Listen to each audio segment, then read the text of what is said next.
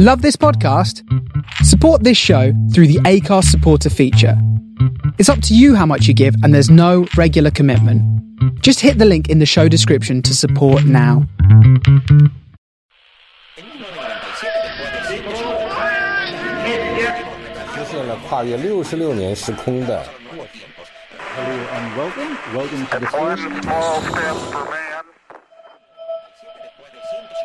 Is Aural Delights show number 100. I am 200. Crime City Central, featuring Tales to Terror, 400. integrity and protecting Project Pulp, Can they and the all-new compromising their honor? sure 500.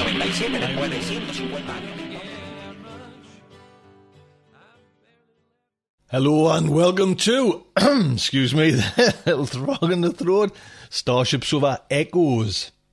Today, we're going to go back to the Starship Sofa originals. Yes, myself and Kieran, when we used to chew the fat over some of the great science fiction writers. And like I say, those shows aren't really available anymore, but that's one of the, the, the reasons why I want to kind of start Echoes, is to sprinkle out a few of these shows in, just to give them a little airing again, dust them down and give them a little airing. And what I noticed when I listened to this, you know, I've, I've listened to, I got a bit clever with myself and I put this backing music underneath it, and oh dear, so apologies for that because there's this drone going on in, in the background.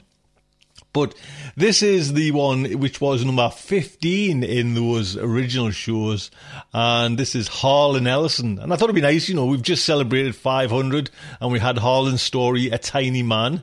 And it's nice to, you know, just dip back into and just find out again. Honestly, it's like, it, it's really nice to kind of listen to, you know, what we talked about. Because I'm still proud of them shows. Yeah, the quality's sometimes a bit flaky and that, but the content, you know what I mean? What we kind of found out, and especially what Kieran found out, you know, was just fascinating. And it was, it was like, you know, when when I sat down with Kieran, some of the the writers I hadn't heard of at that time, you know, and it was it was almost like a learning curve for me as well to just discover new writers. And I think, you know, myself and along with all the listeners, it was when Kieran started, you know, because Kieran had been if if you got into these shows and listened to them, you realise Kieran had been reading for you know since he was like a tot.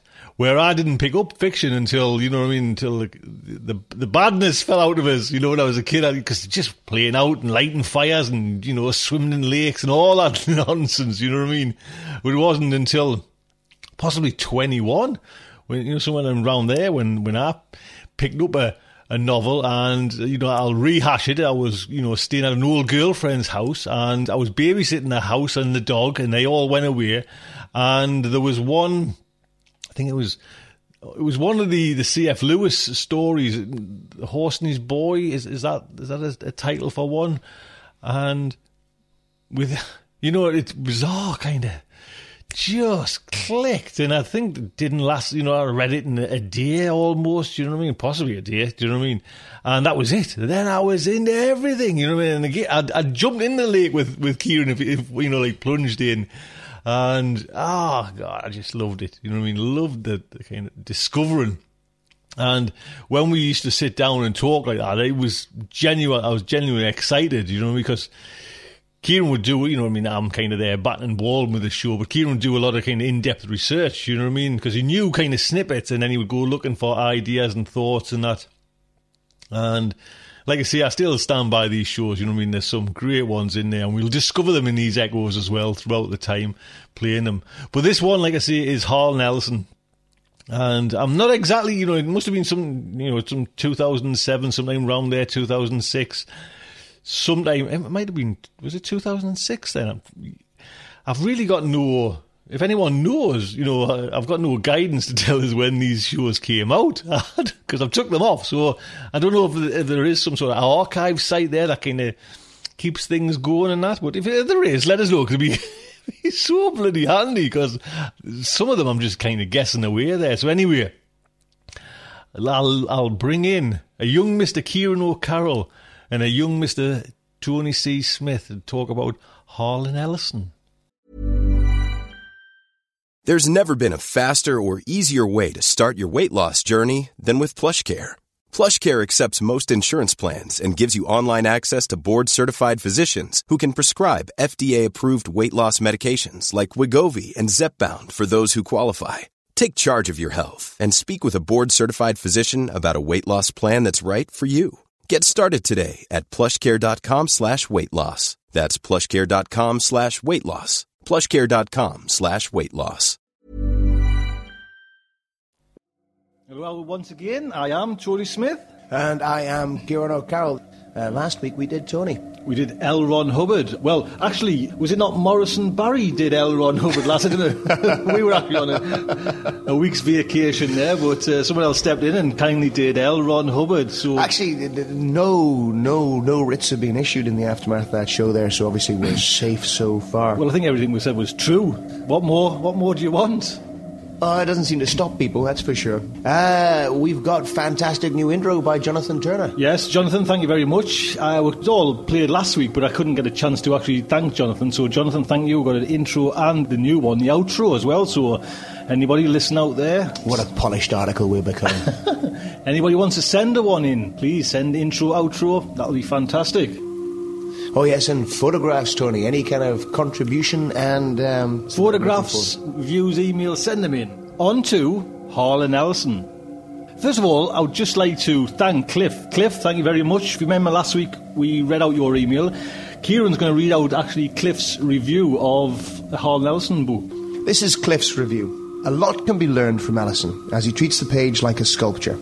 Visually manipulating the words on the page with such artistic flair, it is beautiful to behold.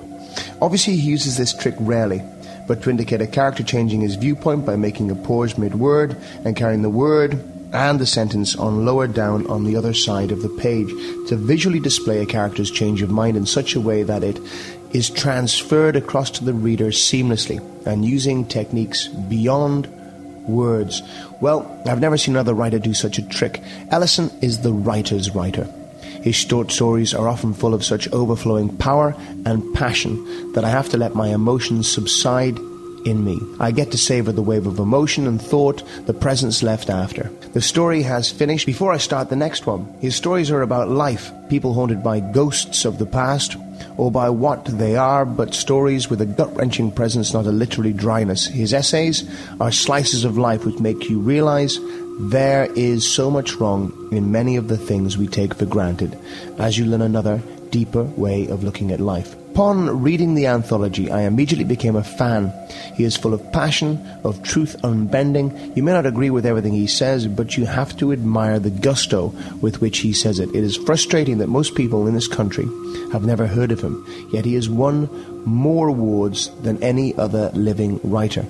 I can only hope that one day, there one day chance upon another writer of such caliber. Well, Cliff, that's very impassioned, and uh, it gives you an idea of perhaps the depth of feeling that Harlan Ellison can inspire. But it's not always positive, is it, Tony? No, he's left his trail of negative feelings through people as well. He's, he's certainly a character that's like, I think this actual show, there, there will be a few slight swear words in it because I think you can't really say anything about Harlan Ellison without, you know, he is just a colourful character and he'll tell you straight to your face, you know what I mean? It's, yeah, I've read somewhere where if he doesn't like anybody, he'll certainly mention that he doesn't like them and he'll, he'll tell them to their face and you just have to listen to some of his quotes and he certainly does. But actually, if he likes someone, he doesn't often mention it. He can't be bothered. He says he can't. He doesn't can't stand that all that kind of prettiness, and all this hype. He sees himself as a very ethical person, not particularly moral, but definitely ethical. Yes, I was talking to my wife about this there because I was trying to like define like the morality, what he, he says he's certainly not, but his ethics he certainly is. And did you know this guy actually marched with Martin Luther King on that Montgomery March in the in the sixties as well? So I listened to an interview where he actually explained that he actually spoke to Martin Luther King. right throughout his life, he set his standards and he isn't going to bend no matter what. And there's some like quotes we'll get on to later in the show where you just like you have to smile at the guy. He has set his standard ain't going to budge for nobody. And it starts from a very early age. He was born Harlan J. Ellison. 1934, May the 27th, and he was raised in Cleveland, Ohio, not New York, so there's another one not from New York. Frequently ran away from home. By the time he was 18, he had done a wealth of jobs. He was a tuna fisherman off the coast of Galveston, crop picker down in New Orleans, hired gun for a wealthy neurotic. He actually drove a dynamite truck in North Carolina. He was a short order cook, a cab driver, a lithographer, a book salesman, a floor walker for a department store, door to door brush salesman. So before anything, he did all that. But he's another one of these precocious children, incredibly intelligent. There's a little story there he was telling on this interview. It was on the Comics Network. And he explained that he went to elementary school. In his first day at school, he managed to get kicked out of school, which sounds like his character was very much cast in cast in stone already. He went in there, and there was all these other kids all sitting around. They were going to do a bit of finger painting, perhaps. They were going to have a look at this or that, or it was going to be sticking bits of uh, crepe paper to paper, and and he had been looking forward to going into school because he saw it as this big temple of knowledge and he went wandering off by himself there, leaving the other kids to the teacher's devices, looking for a book. And he found a book, and he picked up the book, and he started reading the book. And the teacher came over and took the book off him after a struggle. And I, I, I think he hit her. I think he hit her. Anyway, he gets his mum had literally dropped him off. She'd walked across the road to her house, literally got just inside the house there, and she got a phone call to go back to the school and uh, to take Holland away. She said, uh, I've, I've, literally been away five minutes. What kind of trouble could he, could he have possibly got into? And she got taken to the principal's office, and the story unfolded. And his mum said, Why did you take the book off him? She said, Because he can't possibly read.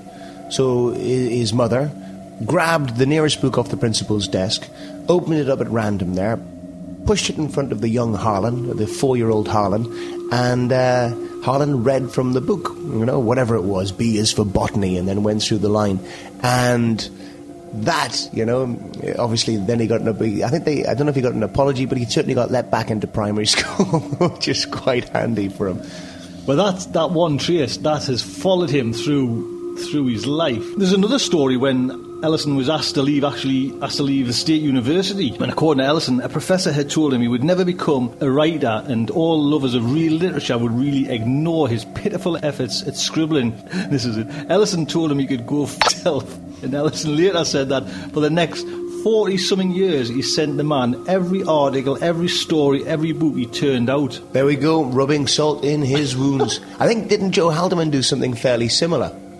Where he got told by um, some visiting professor that he would never he would never ever sell a book though and his meager talent should be employed in another direction so the first thing he did was um, this is obviously just before the Forever Wars. First, the first thing he did was send him a copy of the Forever War and the afterwards and the press that went with it. I don't know if he maybe told him to go up himself, but I think Joe Haldeman got the satisfaction just like Harlan did there by rubbing this guy's nose in it. I think the story of his writing really starts in 1955 when uh, young Harlan Ellison moves to New York City and he finds himself in uh, with a room in a New York apartment block uh, with other luminaries. And in there he's got Bob Silverberg. Yes, Bob. St- Starship Sofa gets personal We've actually familiar, familiar. Actually, yes, familiar. we've actually decided now because we're, we're, quite regular now. So from now on, it's it's Bob Bob Silverberg, Phil. we're kind of we know these authors in and Joe and you know we need to have an Al in there as well, so we can call somebody Al. It's not Mr. Mr. Haldeman no more, Mr. Silverberg. It's Bob. Of course, when you research somebody's life in depth there, you certainly feel a certain degree of affinity with your with your subject material. So you've got a situation where Hal Ellison and um, Bob Silverberg and, and Randy Randall Garrett, yes. Randy Garrett are all living in this apartment block uh, in New York City, and this is the start of Harlan Ellison has set himself the task of becoming a writer. He's done all this. He, when asked in later years, why did you, you know, do all these various jobs? He said, I always understood that if you were to be a writer of any kind of pedigree, you would have to have lived a life. He said, when I was a young man, any writer who was anything had a bio that read like Jack London, who had obviously been a gold miner, and you read like Hemingway, who'd gone off and hunted big game. He said you had to have some kind of credibility as a man who's lived his life to actually be a person who could be taken seriously as an author. I suppose them two years, this is where he, like you see, he honed his craft. He comes into it that, although he, he kind of hits like the science fiction genre sometimes, he claims and categorically claims he is not a science fiction writer and never has been. He's not a genre writer. Well, when he was doing that big kind of rush in the, when he hit New York there, when he, obviously his first his first story published was in fact a, a, a story called Glowworm, which I think was a sci-fi story. Uh, it turned up in Infinity.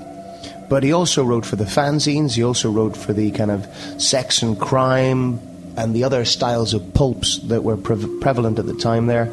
Uh, and he did do sci-fi, and like all the guys at the time there, these were it was a way of making a living as a writer. So you had a slew of pseudonyms like Nara, he's had Nalra, Nosteel, Slay Harlson, uh, Ellis Hart, Jay Solo, Cordwainer, Cordwainer Bird. And that's the one he kind of he sticks to later on in life, which is pretty close to his heart. He kind of says he's writing more. He, he says he's, he's, certainly not a science fiction writer. He, he, might use like the tools and the mechanics and the furniture sometimes of science fiction, but he, he kind of classes himself more like a Poe or a Kafka. Yeah, a fabulist.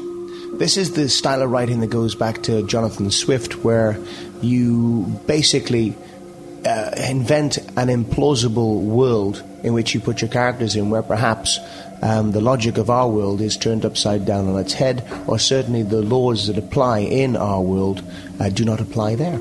We're talking, you know, like we're trying to get the, this character. And Kieran said he, he, kind of he wanted to have a feel of like the life itself to become a writer. And actually, in '57, he decided to write about gangs in New York. So this is he actually joins like this in the Brooklyn area goes undercover as like Cheech Beldone, I think it is. And this is where he actually he's, he's entered a gang just to learn learn about them, so he can write stories about them. Yeah, the gang was the Barons, and he ended up uh, writing his first non-fiction book, which was Rumble, which is also, I think, being titled as The Web of the City, and that was published in 1958. He was 24 at the at the at the time there, and he was posing as a 15-year-old boy. well, actually, he probably could get away with it, you know. Well, he's a big lad. Uh, according to a story he, tells, I, have heard he's five foot two, but uh, Isaac Asimov maintains that Harlan Ellison maintains that he's five foot four. And two inches do make a big difference for a little guy. Have you heard that other story about when he's at a party? apparently, this is down an urban legend, but it's Asimov again tells it where he's, he's at a party, and Ellison's a bit of a kind of a wild card, anyways and he goes up to this like tall, leggy blonde, and he says, "What would you say to a little?" and apparently this this blonde turns around and says, "Hello, little." and, and it's uh, Asimov that tells his story and says, "I don't mind telling it because I know he's probably the only person I could actually get away with telling that story about Ellison." Uh, yeah, there's, a, there's a great little little article um, on the, the, it's a, it's basically a statement by Isaac Asimov about Harlan Ellison. And he describes Harlan Ellison as the most colourful character I ever met. I used to see him at um, uh, science fiction conventions in the 50s. Uh, Harlan Ellison was barely out of his teens at the time there. And he, he just says, he may say that he's five foot four in height, but in terms of, in terms of ability, energy, and courage, he's eight foot tall. From 1957 to 59, this is when Ellison was actually drafted into the army, and I've not really got much on. We haven't. What it's happened a, in the no, army? I've never actually. I, have I've come across that for 70, 57 to 79 he was drafted, and I don't really think Much it, it's, it's ever been mentioned ever since then. Certainly um, not like uh, last year's topic there. He certainly didn't become a war hero during that particular particular No, period. no. But that would be in the Korean War if he was involved in any kind of conflict. Well, certainly, uh, I've never come across anything, but it was just after that he became, um, he went as a book editor to Hamling's Regency Books, and this is where he published novels and anthologies by Robert Bloch and Philip Jos- Jose Farmer. hmm They were obviously major writers of the pulp era. Actually, we should do uh, Philip Jose Farmer one of these yes, days. I think he's another another one there. And this is what, like Kieran's saying, um, he's he went on there in, the late 50s to do his soft porn stories, and he had titles like God Bless Ugly Virgin and The Tramp. Uh, well, everybody did it. I mean, uh, Robert Silverberg, who was living in that same apartment block with him, he says about Harlan Ellison in a in a uh, an article in Fantastic uh, Science Fiction in July 1977. Harlan Ellison was insecure, physically fearless, extraordinarily ambitious, hyperkinetic, and dominated any room he was in. And much could be said of his work. In 1962, Harlan Ellison moved over from New York to conquer new territory. And he found himself in Los Angeles. Well, this is where he goes California, and he starts to sell scripts to television shows, and this is where he kind of he's really starting to hit things big. He, he writes shows, he writes scripts for Route 66, Outer Limits, he writes scripts for that and Star Trek. Yes, and The Men from Uncle, and Voyage to the Bottom of the Sea, and uh, The Flying Nun. Flying Nun there, he scribbled in 68. Hollison, uh, Harlan Ellison repeatedly said he only wrote that script so he could date with Sally, uh, Sally Field. I can believe it. I can believe it. Somebody else, it, it seems that Harlan hit Los Angeles. He had about a year uh, where he seemed to be struggling, and then from 63 onwards, he hit his stride but there it does seem to be a very very strong start and perhaps a weaker finish. Mm-hmm. And that's that's something we can come to later on there. Well, it was actually Ellison Lee's scripts as well, and this is like quite a good bit of trivia as well. Ellison wrote a script for the Outer Limits, Demon with a Glass Hand, and Kieran, you mentioned that a few shows ago. Demon well, it, with a Glass Hand. It won a Writers Guild of America uh, award for the outstanding script. Now, this is one of four awards that he won. Nobody else has won four awards from the Writers Guild of America. The Demon with a Glass Hand was one of the stories, and I think another one was Soldier, that he successfully sued in the 80s James Cameron um, for the Terminator series. And actually, if you read um, the whole story, he ended up getting the name on, on the credits of the film now, it says. In acknowledgement yes, of the works of Harlan Ellison. Ellison. So they stole his works, and it was just what's what's good as well is you can tell like this man Ellison, this demon with a glass hand. Obviously, he recognised it was his own show, and he just did not let up. And eventually got it where he got the money and he got his name on the credits. You just actually pure and simple, you don't mess with Harlan Ellison. He will he will win in the end like I say, he'll not give up. And there's a story going around which is actually fascinating and if you just listen to it or, or, or read read the, the words, you just realise what a character was. Throughout his life, he says he doesn't want any ads in his books, especially, or he doesn't want ads which hit on cigarettes and alcohol. And apparently, New American Library, Sig- Signet Books, fine with that. And all of a sudden, they ran this advert that had cigarette adverts in it. So Ellison phoned up um, American New English Library and said, pull the book. Simple as that. Pull the book. Get your manager and director. Take all the books home and rip out the pages, or if not, just take the book off the shelves. So he said he wrote them a nice letter saying, "Take you know, take it out." He got no reply. This is when he kind of. This is Ellison couldn't beat them the proper way, so he decided to go his way. He sent them a, a stone. He posted the managing director a stone, and he says he wrapped it up in brown paper bag and all like that. Sent it off and then for the next 230 days send another stone to the guy's house. And he says he's still got no reply, so he says I'll wait a little bit longer. Then he says he had a friend who's a, a I think was a Polish hitman or a, a, like a Polish gangster. He says, "Can you give the actual managing director, the COE, a little fright?" And apparently, this guy was walking walking through the streets of New York or somewhere. All of a sudden, this hitman says, if you come home one day and you find your children's forehead stapled to the door, you should have realised you should have took that advert out of Harlan Ellison's book. And then in the end, there's still no reply from this this guy. He just refused to take out the advert. So in the end, Harlan Ellison shot a gopher and posted it to the, the, the managing director. But he says he posted it. He posted this um, this dead gopher in a box, but he posted it the slowest post he could get and then it took months to get there. Shot it in the head. And by the time this guy got this dead gopher, it was rotten and stinging.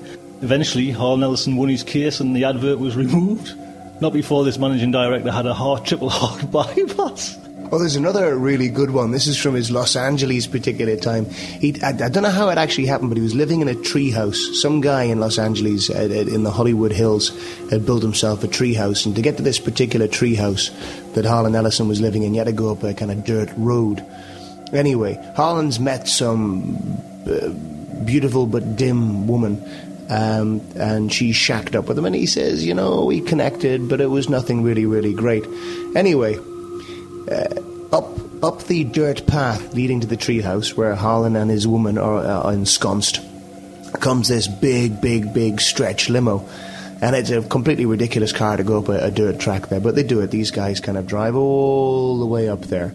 And this girl says, Oh my god, oh my god, it's him. Turns out that this girl has just run away from the son of one of Detroit's major, major crime figures. And they've come back for this girl. So Harlan Ellison goes out into into the into the front of his house, his tree house, wrapped only in a towel, with a hunting pistol, uh, a Remington hunting pistol rifle. I don't know what they are, pistol, a Remington pistol rifle. Anyway, this guy comes up and says, "Hi, we want to take the girl back," and uh, that sounded more Australian than like a like a. I'll not do the voice. I think it, this this kind of this uh, guy sends his two thugs out of the car. They go up there and explain to Harlan Ellison that he's going to hand over the girl. And Harlan Ellison says, you know, if you want me to shoot you, yeah, yeah, we, we can do that.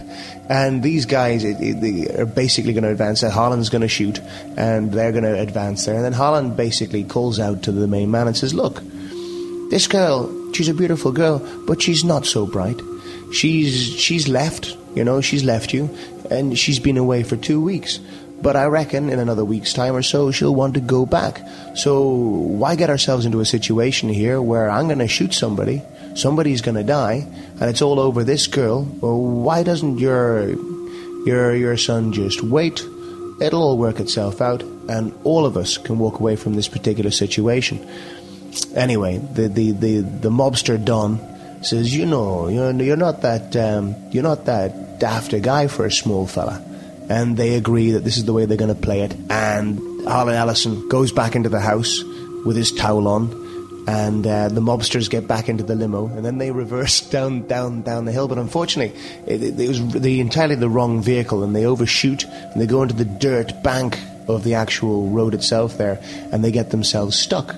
So one of the mobsters has to come back up to the house, knock on the door, and ask politely if he can use Harlan Ellison's phone to call a tow truck to actually get the car out. And apparently, it took them four hours to tow the stretch limo off off the off the dirt edge of the, the, the dirt bank off the side of the road there before they could get themselves um, back down there. The truth of Harlan Ellison's life there is, is is sometimes more interesting than the fiction. Well, actually, he puts it down to he says. Um, He's a snake on a rock. That's how he kind of describes himself personality. He's a snake on a rock, and if uh, if you just leave us alone, he'll not bother you. But he says if you go up and mess with him, he'll f- for the rest of his life. There seems to be a vast volume of work that Harlan Ellison has written there about the debacles, things that have gone wrong. The stream of uh, abuse that you'll get from Harlan Ellison if you cross him or you actually annoy him um, has put a lot of people off from, from working with him is his running with Gene Roddenberry which seems to have ran on for decades. And this was 1967 when Harlan Ellison wrote, was commissioned by Gene Roddenberry to write a script for which became the episode Star Trek Ever, The City on the Edge of Forever. And actually, what Kieran mentioned about this, like this, like little riff that uh, Harlan Ellison had and Gene Roddenberry, it's like there's a ten thousand word essay on the thing. So if anybody wants to go and have a look for that, that's you know obviously this, this little rift went on. Kieran was actually saying for years.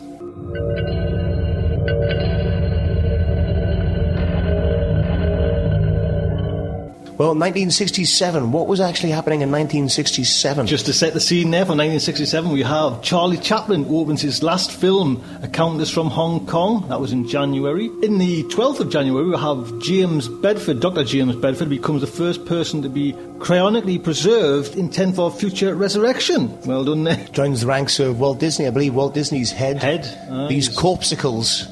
Another little story about Harlan Ellison he was actually hired by Disney uh, in, um, to do to do some work as a writer for Disney Studios, and he was actually fired on his first day there because he, he suggested that uh, jokingly that went for lunch. He went off for lunch with a whole load of writers, sits down at the table and starts graphically describing how he could do a, a Disney porn flick.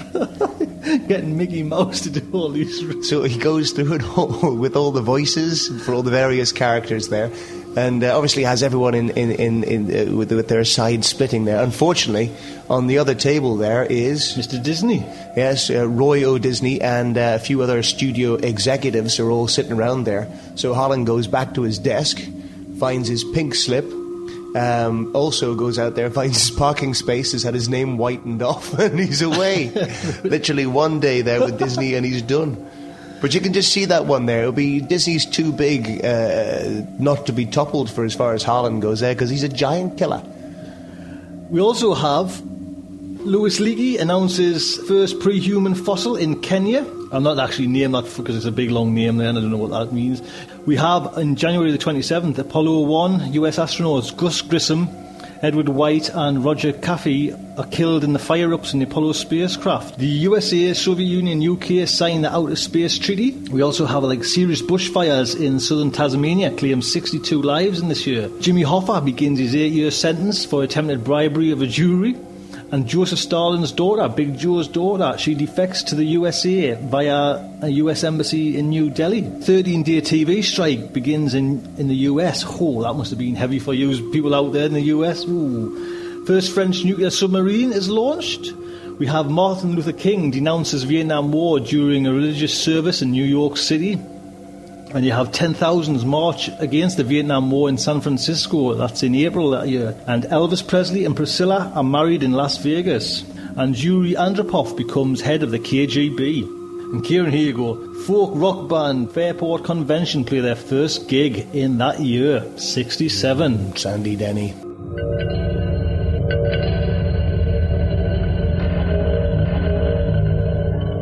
City on the Edge of Forever. Roddenberry hires Harlan Ellison. Harlan Ellison writes a script. Uh, Gene Roddenberry doesn't like his script. Harlan Ellison and Gene Roddenberry fight it out, and we end up with effectively Harlan Ellison wants to have Cordwainer Bird slapped onto the um, the credits instead of his own particular name there. Cordwainer Bird is a pseudonym that he started using in 57. It's a bit of a major piece because he won a Hugo for the actual for best dramatic presentation and the Writers Guild of America award for the most dramatic episode. So he won two major awards for this. And the effective storyline is this the one that actually became the Star Trek episode Kirk uh, falls in love with this uh, uh, peace activist played by Joan Collins. Um, she, uh, if she, they basically by Spock finds that by checking out the timeline that what had, what had actually gone wrong was that she was saved from death, but she must die. If she doesn't die, then America will not go into the war in a timely fashion, and the Nazis will win. Roddenberry claims that Ellison wanted to make Scotty sell drugs on the Enterprise. Well, actually, in the in the in both the original treatment and the later treatment, there's very little to do with Scotty in the actual episode. Gene Roddenberry went to many, many, many science, uh, Star Trek conventions, saying that Harlan Ellison wanted to turn his uh, his Scotty into a drug a drug dealer. And Harlan Ellison pulled him so many times about this and got so many apologies from Gene Roddenberry. And Gene Roddenberry would go back to the convention and start wittering about this. Gene Roddenberry said that Harlan Ellison put the entire episode um, $100,000 over budget. In actual fact, there it was $66,000 over budget. But Harlan Ellison did some free rewrites. And I mentioned earlier on that Ellison uh, hates the word like science fiction. He hates, and actually the word sci-fi. He cannot stand it. He says it's actually a hideous sound, and he, he says it's, it sounds like cricket. And Forrest J. Ackerman, who actually coined this term, responded by producing loads of buttons that bear the slogan "I love the sounds of crickets making love." He worked on a manual Olympia typewriter and still does to this day. And he has a, a, kind of distaste for personal computers and most of the internet, actually. He's done like a, lot of vocal narration for numerous audiobooks, both of his own writing and others. And Ellison, he's actually stories for Orson Scott Card, Arthur C. Clarke, and Terry Pratchett. During this screenwriting period, where he took Hollywood by storm, is also the period where he wrote his most accomplished short stories. He wrote, to my mind, two of my favorite Harlan Ellison stories. Now, one is uh, obviously going to be no, no surprise to anybody. Repent, Harlequin, said the Ticktockman. Apparently, the similarity between Harlan Ellison's name and the main character, Harlequin, is no accidental similarity. The story is about a future world where being late is in fact considered to be not just rude, but in fact a capital crime. And the Ticktockman is the central controller of this particular police state. As I remember it there, the, the rebel, the Harlequin, actually becomes the Ticktockman in the end. And my other favourite is Pretty Maggie Moneyeyes, about a gambler and his conversation with a female spirit trapped inside a one armed bandit. A beautiful, beautiful, beautiful story. Well, I think what's so special about Ellison is he never really wants to kind of do the same thing twice. That's probably why he's not classing himself as a science fiction writer. He always wants to kind of just keep on trying to better himself all the time and try and stay ahead of actually his game. Despite the fact he doesn't want to do the same story again, it doesn't stop him trying to sell it. Oh, no, and then it wouldn't stop me trying to sell it as well. Cliff mentioned in last week's email I read out that he's, you know, he, he wasn't very well known over here in, in the UK. At this moment, he's actually doing like a renaissance in America. He's quite, you know, you can find him on all bookshelves. And actually, in Russia, he's been on the top of the bestsellers list over there as well. And he says, and this is him kind of coming, he tries to fight the system as well. Apparently, in Russia, they just came out with books that didn't tell his agent about. Harlan Ellison says to his agent, Well, I tell you, do what you want. And here they came out with a, a massive volume of works, and that actual volume of works just did despite these like kind of cowboy editors went to the bestsellers list and made his editor in Russia the top man in, in editing terms. And he, he also goes on to say why why he thinks he's because you, you, look on our British shelves and he's not there at all really. Harlan Ellison, you, you never see him. You see the odd Ray Bradbury and that kind of stuff, but there's no Harlan Ellison. And he he kind of puts it down to when that the his book came out Saturday. And with each of the short stories that were in there, Harlan Ellison wrote this like little introduction and the edit, this British editor said, we need to drop them. They're a bit too personal and they show too much of you as the man Harlan Ellison. And Ellison replied, and that, that's a bad reason why. The editor turned around and said, because we're British and we, we don't like that kind of sort of stuff. So I think Ellison had said, bollocks, you can, you can keep them in. And from then on, he's kind of, I guess, not really hit it off with the British markets. Well, certainly Dangerous Visions, which also came out in 1967 under the banner of the New Wave. And, and Harlan Ellison, obviously, you know, like a lot of writers, didn't want to be typecast into a form of genre. But Dangerous Visions made a massive impact and certainly ran with the spirit of the age as much as anything that Michael Moorcock and the New Worlds crowd were doing there. It was a big, big, big, big thing. Followed in 1972, Tony, by more Dangerous Visions. And then followed not at all in any way, shape, or form 75. by by any dangerous visions uh, after he'd sat on everybody's Is this the one work. where Joe Haldeman's story is sitting on Yeah. his desk, even probably this day now? Joe Haldeman reckons that he would have invented cyberpunk. But apparently, I heard that um, it just it would take an enormous amount for him to put this together, and he just even then back then he, he just didn't have the time or the kind of the energy to do it. So, but it's still there, and, and whether it gets released or not is it's up to Ellison, I suppose. Well, I think he's now more known for um, it, it's it's him again, Ellison the man, and like apparently in in the in the early eighties he assaulted the author Charles Platt in the cricket. And here, and this was at the Summon Nebula Awards. The two of them agreed not to discuss it. Then And then- Ellison went ahead and discussed it. told everybody of that, how he got on. And also, he was interviewed for this uh, Starlog, ma- Starlog magazine, 100th edition. And They were actually spotlighting the 100 most important people in science fiction. And Ellison went on record, actually, when he was getting interviewed, that I thought the film Back to the Future, Future was a piece of shit. and that's when this magazine had never had so much negative fan mail back. Ever. Well, you just run against popular conception there. From about 71 onwards there, Harlan Ellison found himself writing comics.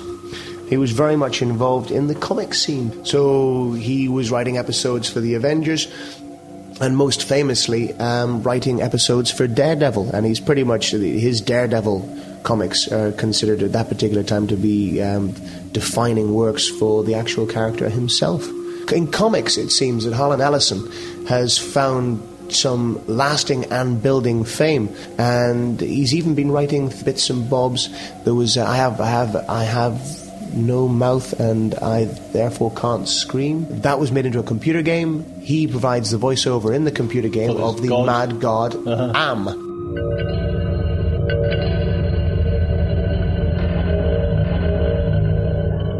There's definitely two sides to the guy. You know what I mean? There's two incidents where you kind of find out just really what he's like. And he says he's throughout his life he's upset people by his standards. He's upset them big. But he says if you ask his friends, they don't actually think that was a big upset. But there's one incident that really sticks in his mind is when he was asked to um, write a book for an editor friend of his called Pam Pie, and she worked for the Longmeadow Press, and it was actually a, publishing arm of uh, Waldenbooks.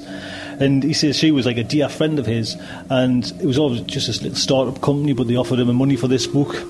Not a great deal of money. Not a great deal of money, but it kind of enough to kind of probably, I guess, keep him happy and go ahead. But he says the next day, didn't he get an even better offer from this other company? And even this Pam says you've got to take that offer. It's going to be, you know, what you need.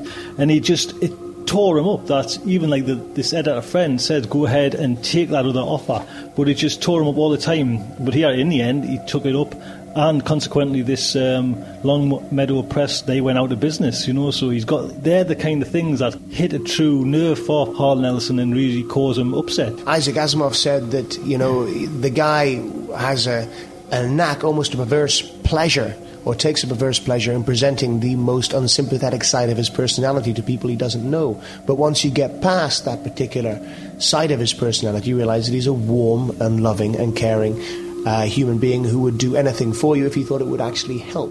And actually, for three years, and this is where you get to find out about Ellison's, you know, another side of him, fought to get the A. Van Vogt science fiction writer the, the Grand Master Award. And he says it's been he'd been passed over for decades and decades on this thing, and and he went to all the ex-presidents, you know, and he got all their backings, like right the way down from like Jack Williamson, and he tried always to like get this guy, this writer, you know, the Grand Master Award. Well, this is at the stage where A. Van Vogt had had basically got Alzheimer's disease and was fading, fading fast. And this guy hadn't had a, he'd been a real leading light. This guy had not have been around there, the genre would not have been the same. Well, he says like this. Um, this guy was like the biggest of the big in the field. You know, bigger than the, like the, the Arthur C. Clarke's, Heinlein, and Bradbury, and all that. And just every time he was passed up and passed up for this um, this award.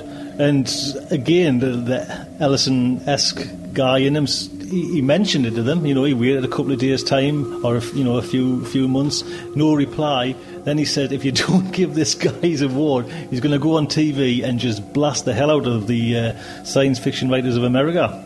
Well, he had a he had a, he had actually a series on the um, Sci-Fi Channel. This is part of the latter years when he wasn't. He, be, he certainly f- found ways and means of getting getting himself a platform. He also had this um, show on the Sci-Fi Channel, and he got up there and he basically said, you know, this is what they need to do. These guys, these guys need to do this. They need to basically give this guy his recognition. And uh, he got up there and he and he basically, with his soapbox, fought his case. In his, his actual words, he says uh, when he did this, because he said before that, you know, he was being polite to them and everything like that, uh, these science fiction writers of America a lot. He says they just became very arrogant and high handed and wouldn't do a thing about it. And Kim said he finally got on air, vented all his feelings, and he says they start to squeal like stuck pigs. It's amazing, isn't it? and he says, um, but he says, of course, he. Well, he just- didn't do just one, he did four more, and after he'd done four more, A.E. Van Vogt got his award. Yes, and he says he, he got his award, and he just had to because he embarrassed them, he humiliated them, and uh, and he goes on to say that was like a real good thing, and uh, it was actually he was on the side of the angels. That kind of brings you to a later stage there. Harlan Ellison has definitely fought against the establishment all the way along the line there. He did actually, he was one of the people who helped set up the Science Fiction Writers of America in the first place. I think that was 65. By the time it gets to the 80s there, um, uh, as he always is, he's fighting against the establishment. But in May 2006, he actually was elected a Grand Master of Science Fiction Himself, yes. And uh, he actually makes a comment there that it felt quite strange after having fought against the establishment for so long to actually get this recognition. Made him feel a little bit washed up because all of a sudden, you know, he'd always dreamed about getting this award. Maybe he'd go on stage and he'd and he'd just ex- humbly accept it with a couple of small words there and shock everybody, or he'd get up there and and and deliver a tirade, or he'd get up there on the stage there, collect his award, and then jump into the audience and punch a few people on the nose. well, it's like even to this day now, even now, and you're talking like say August the the 26th this year, you know, 2006, uh, during the 64th World Science Fiction Convention, he was up on stage and Ellison grabbed Connie Willis's breast when on stage giving out the Hugo Awards. Well, that's it. She she said, um, "Get The a guy's hold an of, old man, eh? Get a hold of yourself, Harlan." And instead, he gets a hold of her. so the guy's still now, and I mean, you know, bless him, he's getting on. He's still at the height of like controversy all the way through this science fiction field. I don't think there's been anybody actually like Harlan Ellison. I think Harlan Ellison, if he really felt something about something, he'd do something about it. The man had a great deal of integrity, and he says it himself there, you know. He's done some bad things and he's done some good things. You just need to listen to Cliff's Cliff's review at the start of the show there to see how obviously um, the the magic that uh, Harlan Ellison can put on page because he is a great writer. He is a very good writer, possibly one of the greatest writers of his generation. He's certainly won more awards than any other uh, writer of his generation there. Certainly across the board there as a writer. Some genre writers have won more in their particular genre, but across the board he's done far, far more. When things go wrong, he's written about those as well. It seems that his career has gone from that vast output of, of hack work to then doing those award winning screenplays to then basically losing his way to a certain degree there and then writing more so uh, than writing fiction work, but actually writing about all the various things that are going wrong. Well, I think he's he's he's actually very very popular on the um, like the talk circuit scene. Got CDs out on you know his actual lectures. He's given the talks and everything like that. He had a he had a, he had a, uh column in the Los Angeles Times, and he won he won an award again. You know, he won a- he won a, the Writers Guild of America award for his column. He'd only been doing his column for 16 weeks, and he blew the New York Times and everybody else's Chicago Tribune. God, I don't know my newspapers. I'll tell you what's actually really funny, and this is just like an off side note here. This uh, David Gerrold in 1980, st- he wrote a Star Trek novel called The Galactic Whirlpool, and it makes mention of the Ellison star, a particularly unpredictable and angry white dwarf star. He is a man who will stand there in his soapbox and he will vigorously demand, defend what he believes in, and he won't back down. That's that. I think that's exactly. He'll just not back down, and if it means sending 230 stones to the like head of a, of a company or sending a dead gopher, this guy will win in the end, and that's actually a really nice thing to, to talk about. He's been a radio talk um, show host as well. He took over from um, Mike Hodel when he died there on the radio show Hour 25. Yes, yes. I mean, we don't get any of that over there, but you just you kind of hear these stories on the web and through through other people. You know what I mean? So Whether or not you like him or not is beside the point there. He has uh, been writing for over 50 years now, and he has published 73 books. He's won, uh, apparently, he won he, the most decorated author ever until J.K. Rowling came along, which seems rather sad. Um, he's, he's done an awful lot. actually, listen to that uh, L. Ron Hubbard show. I said, uh, I think Rowling, J.K. Rowling, last week's show. Oh, hey, you're going to get even better than that there? I, I, I, I did some quick math there, and I managed to add up uh, Joe Haldeman. If you take, if you take 1943 Yes. uh, and, and you subtract it from 1952, well, you'll not get 12. yeah, that's right. You put. Uh, you said he was twelve. oh, I was, I I vigorously stood. Tony said to me as I was doing that quick math there, no, get it right, no, get it right. Well, actually, I was telling Kieran as well. I um, I edited this show and I you, I'd listened to it. I don't know how many times, and I just never sunk in. Now you got it wrong. This is it.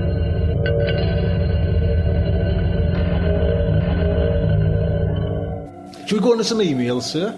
We certainly can do. Right then. Well, this is from Mick, and Mick, I forgot to actually read you last week, so my apologies for that. It's uh, your email must have just got mixed up there somehow, but. I was about, and Mick goes on to say, I was about to write to you asking what happened to the L. Ron Hubbard vote. Well, it, it passed and it won, there you go. I've been catching up with your shows for a while, whilst doing DIY, and I went on the website to vote yes for Big uh, Ron Show. He had taken it down. Apologies for that, but it was finished. He was distraught.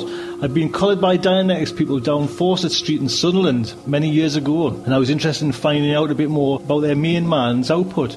Well, actually, like you see, if you listened to last week's show, me and Kieran were collared by them, so I guess that's a, a very popular thing is to be collared by the Dianetics um, preachers and get it uh, get collared. Luckily, I have just heard that show number 11 and found out that the show will go on. Yes, well, that was a past one. Anyhow, Anyhow, I love your PKD shows and just listen to the Stanislav Lem. I may have to use your link on Amazon to pick it up. Keep up the good work as it's great to hear accents from not America or from London. Having found out about Tony Sunderland roots, my affection for the show has increased. I am a Sunderland fan and my, for my sins. The coverage of non-mainstream science fiction writers is great and there are plenty of podcasts that cover the newer stuff and I have just turned 40 so I feel a bit more on the wavelength. Well, welcome to the 40 club there, sir. Although I have no idea how old you are. Well, I am Mick. I am 40, sprightly 40, and Kieran is... 36. The Bobby of the, It's team. interesting to point out there that I actually replied pretty much to all these things there in an email earlier on as well. Yes, well, Kieran, Kieran like you say, Kieran mentioned, but I, Mick, I put your, your uh, letter down somewhere and lost it. Totally. We've got one from Mark Malcolm. Pretty short one here. You should join Harry, Harry Harrison, point number one. Uh, enough about Ronnie Corbett, point number two. And three, keep up the good work, Mark Malcolm. Thank you, sir. Well, it's funny, I'm just getting a new one from Mark, so I might as well read that out while while I'm here. Um, gentlemen, Mark says, this his title is Not So Brief This Time. Thanks for your invitation to write three pages on Hubbard. I think your podcast was enough about the old rascal. He seems to have been quite creepy. Exactly. You must admit, though, he certainly did make his mark. He certainly proves that P.T. Barnum said about a sucker was born every minute. Thanks for the material on Stanislav Lem. I am now reading the Futurological Congress at the moment, and I'm impressed at how something written over 30 years ago and he goes on to say about Dick, thanks for spending the time on this fellow. I believe he was worth it. I do think you might have talked a little bit more about the material which seems so suited to adaptations in the movies. My opinion is that when you take a story by Dick and are forced to strip away material to use in the movie, his work is actually improved. If you look at his later work, you are confronted with page after page of great writing followed by page of elegant, unintelligible gibberish. Yeah, exactly, sir. There was a made for TV movie, I think it was on DVD, called Imposter, starring Madeleine Stowe and Gary Sinise. I think the message of this particular work might be summarised. You are being lied to, and some of the biggest lies have been you've been listening to are those you have told yourself. I think this is what people find most appealing in his work and why it makes such good cinema. Suggestions for future shows nominate three inventiveness and versatility Harry Harrison, Harlan Ellison, and Keith Laumer. Thanks again for your efforts. Once again, forget Ronnie Corbett, Mark Malcolm. Mark, thank you very much for that email. That's really appreciated. I'll get one from I've got one from Steve Bickle. Hello, Steve. You all right? Cool, a proper UK podcast about sci-fi. Keep up the good work. I'm catching up with all the back catalogue. Just found the podcast. You can guess how far I've got from this email. Sci-fi women top 10. If you're still collecting names, here's some for the pot. Most important subcategory mentioned first. Authors, and he's got in there Ursula K. Le Guin and Anne McCaffrey. And then he's got for sci-fi babes. Is- Yes, I think this is kind of where our main meat of the matter was. This is where we sunk to anyway. Yes, um, Jenny Agutter for Logan's Run. He's got Jane Fonda in for Barbarella. And Jeri Ryan, Seven of Nine. It's worth pointing out that Harlan Ellison wrote several episodes of the TV series of Logan's Run. Sexiest um, sci-fi voice, Summer Brooks. This is from the Slice of Sci-Fi podcast. Yes, she has got a very nice uh, voice uh, there. And sci-fi characters, maybe Heinlein's bloke, but perhaps Friday could be more on the list. Needs more thought. This. Regards, Steve. Well, Steve Kettering from Northampton. Thank you very much for your email. We have two emails from Jamie Mellon. Hello, gentlemen. Greetings again from Sydney, Australia. I've been trying to leave a message on the shout box, but after typing my name and message and pressing the send button, nothing happens. Please, sirs, what am I doing wrong? The message was wondering if that one day you could possibly talk about Stephen J. Donaldson of the Thomas Covenants Chronicle fame. I know these books are not strictly sci fi. He is currently completing the third trilogy of this epic tale and also written some true sci fi stories.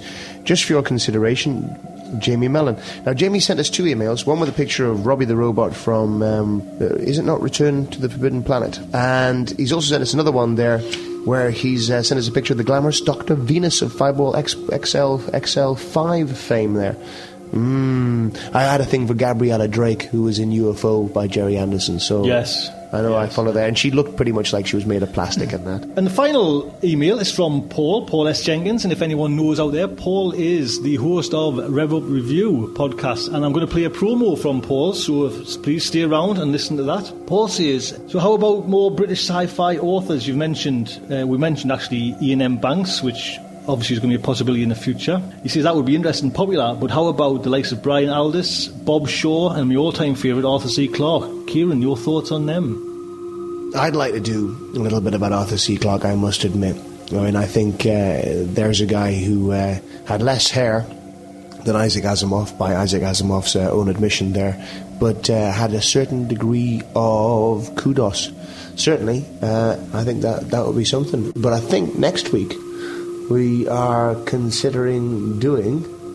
Well, we'll just have to wait a little bit later on the show. But he, is a British writer. But I'll just finish this email from Paul.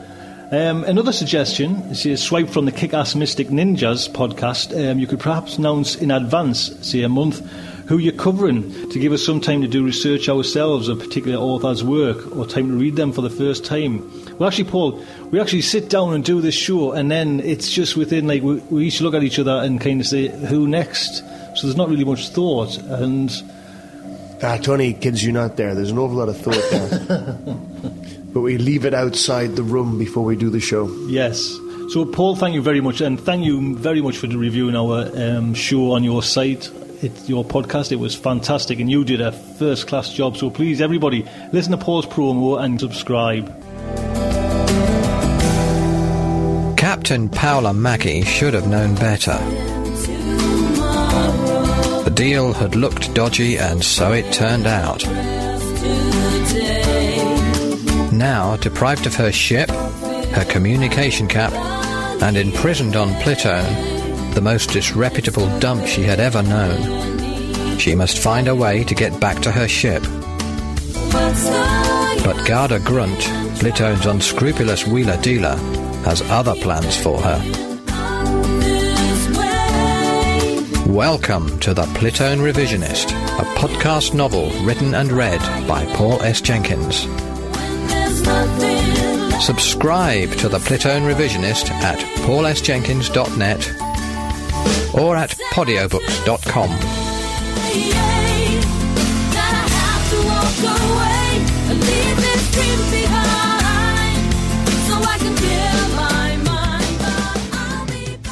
Right, Kieran, who are we going to do next week? I don't actually remember.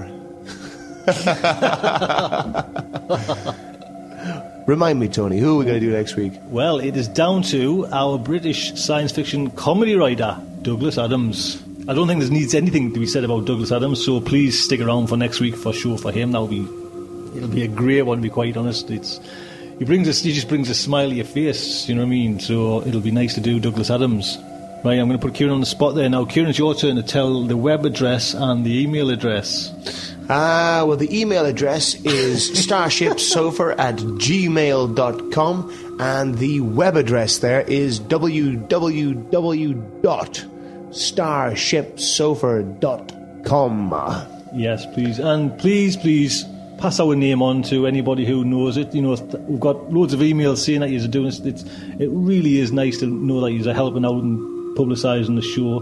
Thank you very much for that. If you could keep doing it, that would be great. And don't forget, if uh, this is a real bonus as well, if you have a blog and you wouldn't mind mentioning us on your blog and put a link onto your blog to us, that would be great. Please tell us, and we'll do the same to you. We'll we'll have our a link to your blog on our site as well, and that would be just fantastic. It all helps to spread our word around. And also, if anyone's interested, or if you'd be kind enough to do it, why don't you go over and put a little, write a little review on iTunes? That all helps us as well. So, where it says on our page in iTunes, write a review, that, that just would be excellent. It would help us immensely get our, our name up in the ranks in iTunes. And of course, you know, the show is for those people who are listening there. So any advice or tips or hints that you may have there, any guidance, we're more than happy, or contributions to the show, we're more than happy to take those on board there. Uh, it makes it feel a little bit more of a family affair. Yes, I mean honestly, if you're just out there and you listen to us on your on your iPod or you just listen at work and tell us about yourself, because it's just nice to know where you are, where come from. You know what I mean? We've Jamie down there in Australia. Got people from Canada. Anyway, I mean, we've on the Google Analytics, we, you're in Japan, you're in Moscow. You, you're actually there's seven listening in Gosforth, Kieran, which in Gosforth's about five mile away from where we're recording now. So hello everyone in Gosforth. Hey, hi. So Douglas Adams next week. Hope you'll stick around and listen to that. I think that's round about it. I hope you've enjoyed it. Like you just say, it's good night from me. And it's good night from him.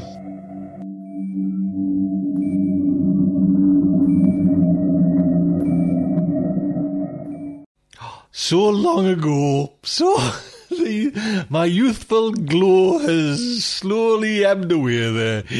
Just kids, Kieran used to come over if anyone's interested. He used to come over. Used to finish working in a restaurant in Newcastle. Had to get the last metro over here. I used to pick him up. The you know, I mean, must have been about half eleven, quarter twelve. Used to sleep on the settee in the living room or on the sofa, and we'd get up, have breakfast. And the dogs would be kind of all circling around, and we got on with these shows, and we did that, and we did that.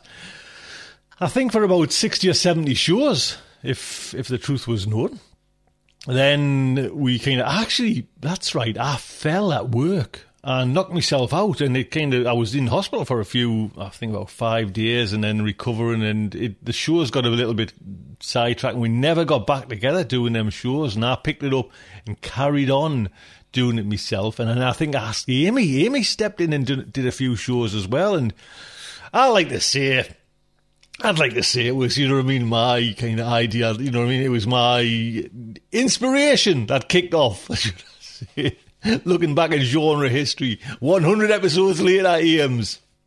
But I'm sure, it, I'm sure Amy did one, you know what I mean? Probably sure 100 if I'm, you know, somewhere around there. So, we will dip back, that was a big, one. We will dip back into these Starship Sofa's originals because, like I say, there's some great, great content in there. Man. There's some funny old times, and there's some great writers. You know what I mean? Oh, the mem- the memories are coming there. Anyway, until next week, look after yourselves.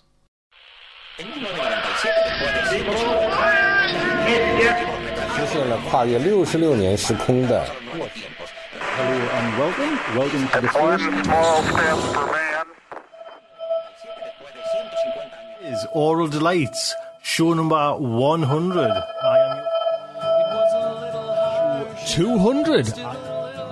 Crime City Central. Featuring Tales to Terror. 400. Integrity and Protecting Project Home. And the all new Show 500.